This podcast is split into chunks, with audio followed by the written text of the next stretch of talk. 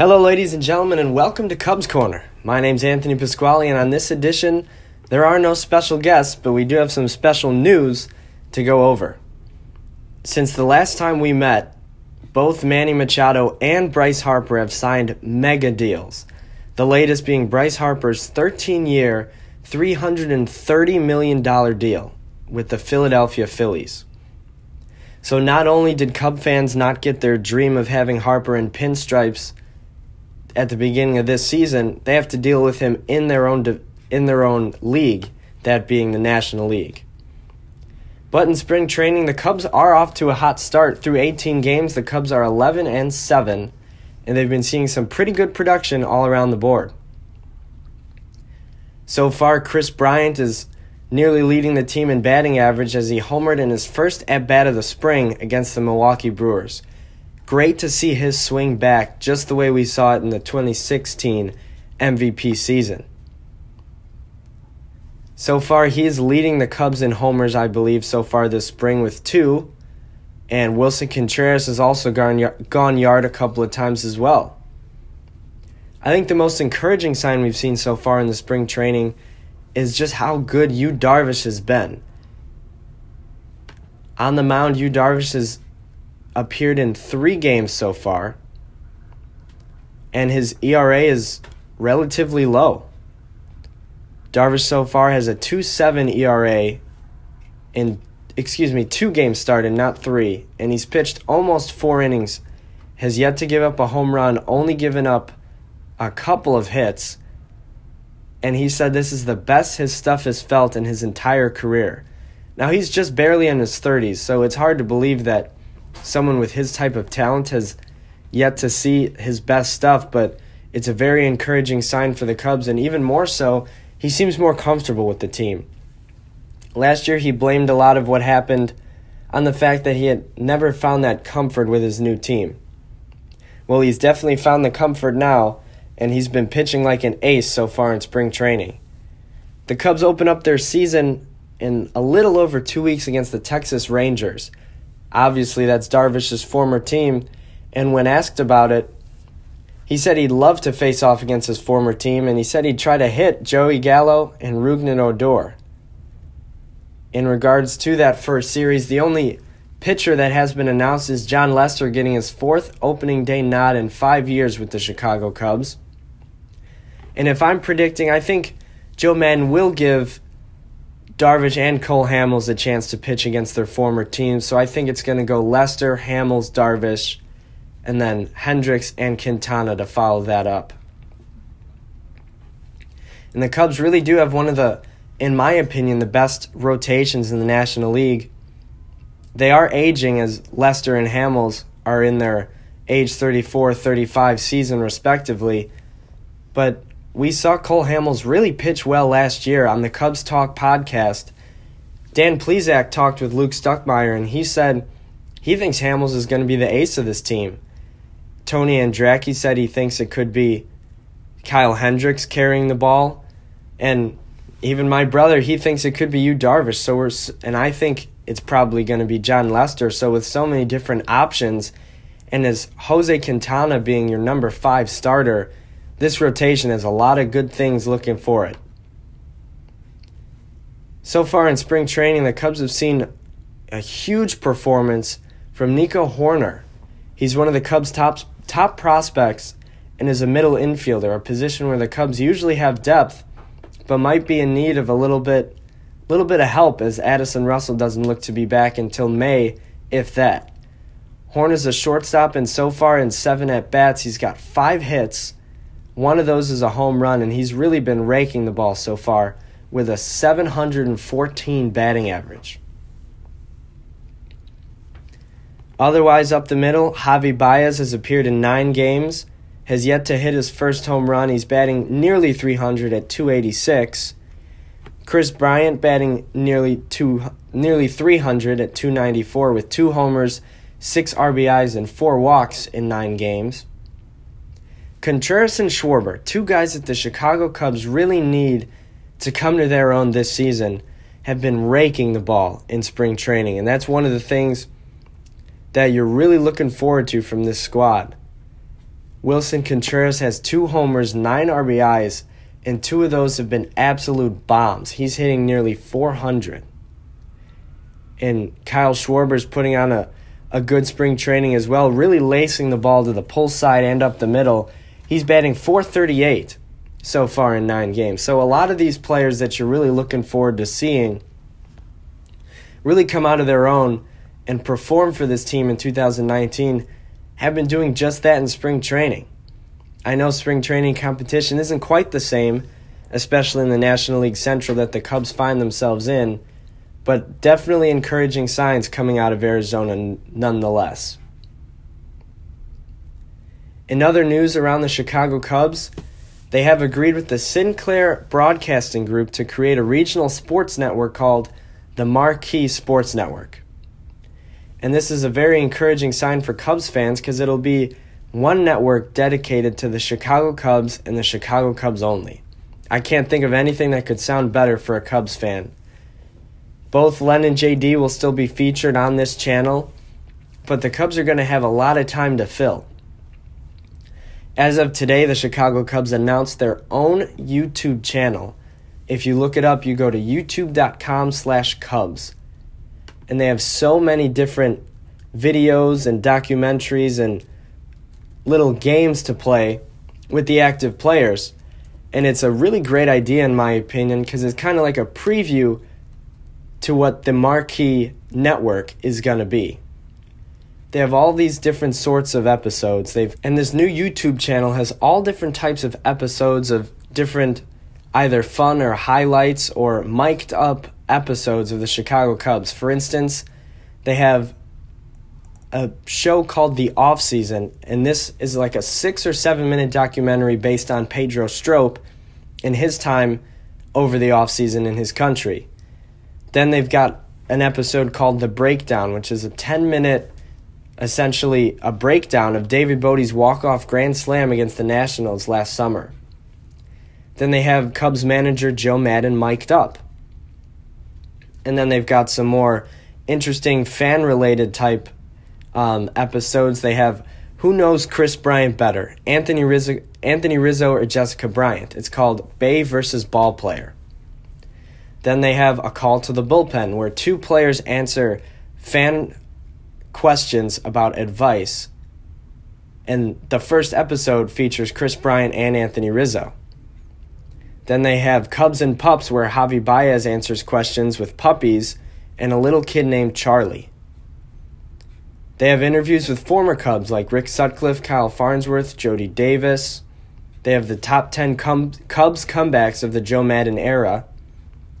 Then they have highlight videos Anthony Rizzo fielding bunts, Javi Baez's magical slides, Albert Almora Jr.'s amazing catches, they have the Kerry Wood strikeout game, all these different types of videos just kind of improving the Cubs' connection with their fans, especially the fans that are younger, and really a great preview into what this Cubs related marquee network could be.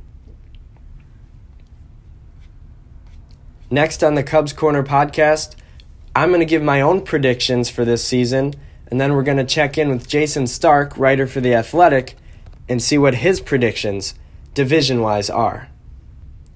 Welcome back to the Cubs Corner. I'm Anthony Pasquale, the host, and on this edition, we're going to keep going by just talking about the different divisions around Major League Baseball as some, as some of these free agents finally start to sign. Obviously, guys like Craig Kimbrel and Dallas Keuchel are still out there and can really change a team's outlook on the season but as most teams are just about finalized, let's take a look around the American League first and then the National League and talk about just how we think these divisions are going to wrap up. I know I've done this on previous podcasts before, but with additions like Manny Machado and Bryce Harper and some of the other free agents that are just crackling down and signing, I think it's just fitting to go over this just one more time. Now, in the American League Central, I think there's no question the Indians will win that division, followed by the Twins, who have made some good acquisitions over the offseason. Coming in at third, I like the White Sox. They've got some nice young talent and are looking to improve. Fourth, I'll have the Kansas City Royals, and wrapping up that division will be the Detroit Tigers. The AL East really looks like the Yankees division. They have one of the best bullpens ever. They have some of the best power hitters we've seen in this generation and are looking to break the all-time home run record for a season for the second year in a row. So I'll take the Yankees to win that division. Then the returning World Series champions, the Boston Red Sox, will finish second in the division and make the postseason. Then just missing the postseason will be the Tampa Bay Rays. Then in fourth, the Toronto Blue Jays do still have some stars, but they just can't quite match up with the powerhouses in that division. And the Baltimore Orioles are going to be one of the worst teams in the MLB this season again, and they'll run out round out the American League East. The American League West looks like the Houston Astros division. I think the Astros might have the best, if not the second best roster in all of baseball. They have young talent, they have some veteran presence, a great pitching staff, solid bullpen.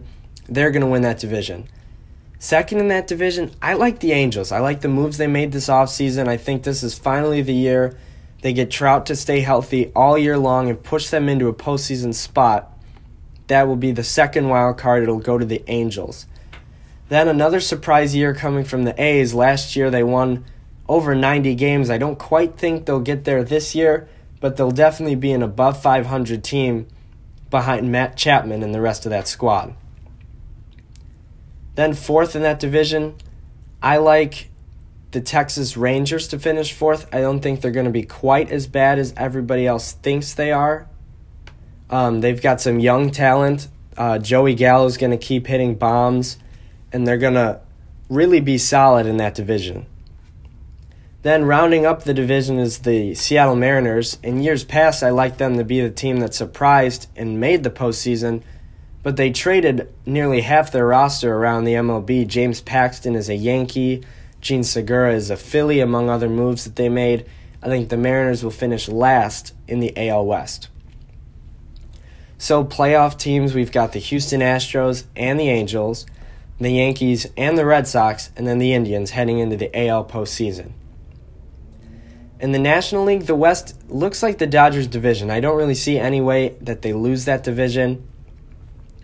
I think the Rockies will keep it close mostly all year, but the Dodgers just just have too much to not win that division. They'll make the playoffs again, which seems silly saying, but the Dodgers have been one of the best teams in the National League for the past 10 or so years, and they'll keep it up. Second in that division, I like the Rockies. I think they have a really great offense. They're still lacking a couple of pitching, um, whether it's in the bullpen or from the starting staff. I think Daniel Murphy's really going to f- hit the ball well in Coors Field. So I'll take the Rockies to finish second in the National League West. I do think they'll have the NL MVP, Nolan Arenado, on their squad as well. Finishing third in that division, I'm going to say it's going to be the San Diego Padres. I think they've got some young talent with Fernando Tatis. They just signed Manny Machado to a mega deal. I think he's going to fit in well in San Diego. They've got some young stars and some veteran players like Eric Hosmer and Wil Myers. I think they might make a move in the uh, nearing the season. Maybe they get Keuchel or Kimbrel to return. I like the Padres third in the NL West. Fourth in the NL West, I'm going to take the San Francisco Giants. They've had good years in the past, not a great year last year. Made some okay signings, didn't quite reach the stars, which would have been Bryce Harper or Manny Machado but I think they're going to be better than the Diamondbacks, so I'll take the Giants to finish fourth. Then you got the Arizona Diamondbacks rounding out the NL West. I think they gutted their team a little bit. They got rid of Paul Goldschmidt, who's one of the best players in the MLB. He was kind of the heartbeat and the life of that team, who is now on the St. Louis Cardinals. AJ Pollock is a Dodger, among other moves. I don't think the Diamondbacks has have what it takes to really make any type of move this season to get anywhere but last place in their division. Then the NL East. Talk about a bloodbath. All of these teams, aside from the Marlins, made a ton of moves this offseason. The Braves went out and got Josh Donaldson and are looking to be in on Craig Kimbrel as well. The Nationals signed Patrick Corbin. They lost out on Daniel Murphy he was traded last year to the Chicago Cubs, and they go out and sign Brian Dozier. They're going to have a really good team. Trea Turner's going to be coming back healthy. Even without Bryce Harper, a full season of Juan Soto puts the Nationals in a great chance to be a really good team in that division. Plus, Patrick Corbin is one of the best players um, that got signed this offseason. Max Scherzer, I think, is the best pitcher in the MLB. And Stephen Strasburg, absolutely great talent. Three of the top pitchers in the National League are on the Nationals. The Mets return the Cy Young Award winner and Thor in their pitching staff, and they went out and got the best closer in the league last year in Edwin Diaz. They got Robinson Cano and made a couple other moves to pair with their young talent like Brandon Nimmo and Michael Conforto. So I really think the Mets aren't going to be a team to sleep on either. Then you've got obviously the Phillies made the biggest move of the offseason signing Bryce Harper, but that wasn't it. They also got a catcher in JT Realmuto. They got outfielder Andrew McCutchen to kind of provide some veteran presence and good defense. And they got Jean Segura from the Mariners. So they got a lot of star power. It's going to come down to whether those stars can play together in a Phillies uniform. And then the Marlins are the last team in that division. They really continued to gut their team. Um, they've not made any moves for the future. They have a very old roster. We saw in a Tony Andracki article for NBC Sports. For one of the worst teams in the league, they have a, an average age on their roster almost 30. And the Chicago Cubs' average age is around 28, with 38 year old Ben Zobrist still in the lineup. Kudos to Tony Andracki for finding that little tidbit, and that really proves why the Marlins are such a bad team. The Marlins are going to finish last in that division without a doubt. But how do the other positions shake up? Well, I think the Mets are going to finish fourth in that division, just barely hanging around 500. I think that division is too good for them to be of a better record. If they were in a different division, maybe the NL West or an AL Central, they could be a playoff team. Third in that division, I'm going to take the Phillies. I know they have all these stars, but I don't think they're going to quite get it all to come together this season.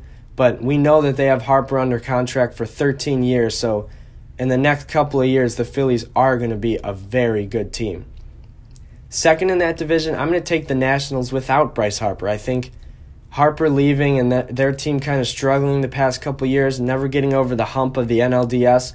I think they finally get it together I think they finish second, but make a wild card.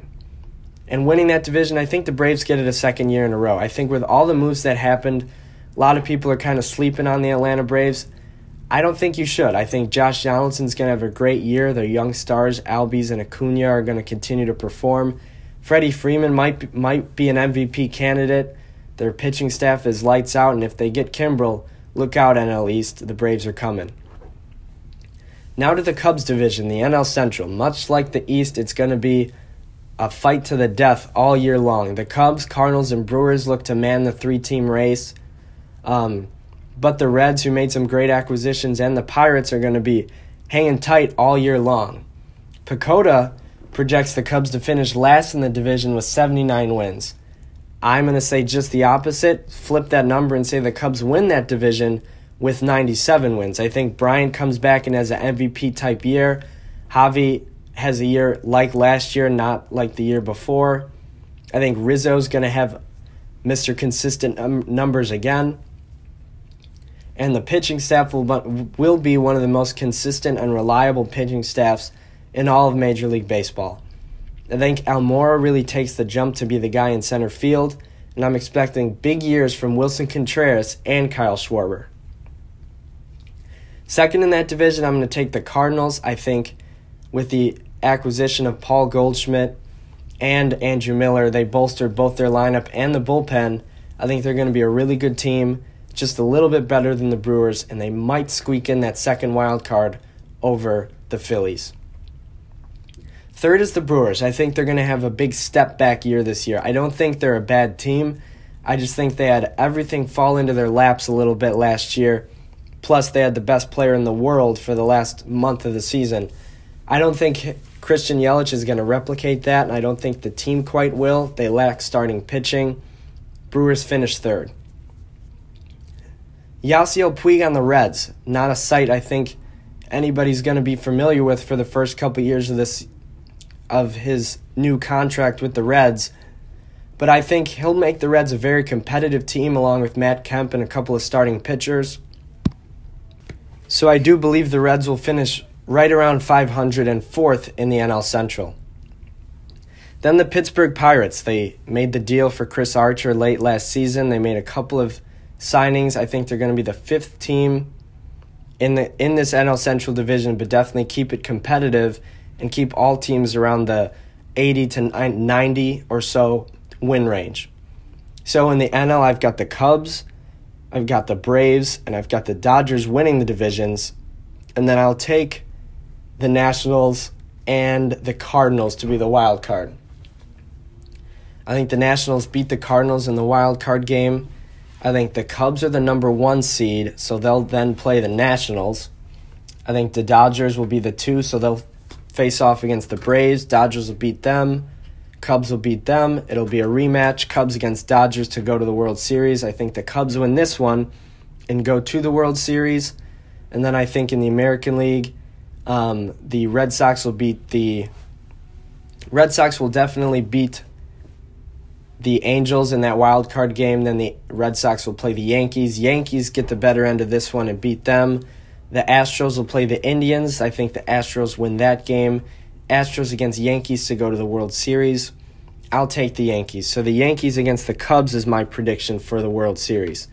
Now let's check in with writer for the Athletic, Jayson Stark, and see what he thinks the Major League Baseball playoff picture will turn out as. Um, I do not think the Phillies are going to win the East. I think the Nationals are. I do not think the Cubs are going to win the Central. I think the Cardinals are. I don't know how the Dodgers could not win the West. Right. Uh, I think the Yankees are going to win the AL East, but I mean, all their pitching issues, starting pitching issues, have me a little shaky on that. Mm-hmm. They had the greatest bullpen ever assembled. Yeah. I don't know how the Indians could not win the Central. I agree. And I don't know how the Astros could not win the West. Yeah, I think. And thank you for Jayson Stark. He was able to help me out with an assignment for class and gave me his predictions near the end of our talk. So that's his thought. He thinks the Phillies won't win, but the Nationals will, the Cardinals, and the Dodgers in the National League, and then in the American League, the Yankees, the Astros, and the Indians. So we're very similar in that regard. And that's just about all the time we have here today on the Cubs Corner podcast. Join us again next week, Monday, March the 18th, where we check in with Deadspin founder and MLB.com reporter Will Leitch. We're going to talk about how he breaks down the NL Central and a little bit about the Cubs. He's a Cardinals fan, the Cubs Cardinals rivalry, and the Cubs heading into the season. I'll give an update on spring training next week as well, and we'll be right by the season by the time the next edition comes out on Monday, the 25th. The Cubs kick off their season in Texas on March the 28th, and we can't wait for Cubs baseball to get back on the air. Thanks for joining us today at Cubs Corner.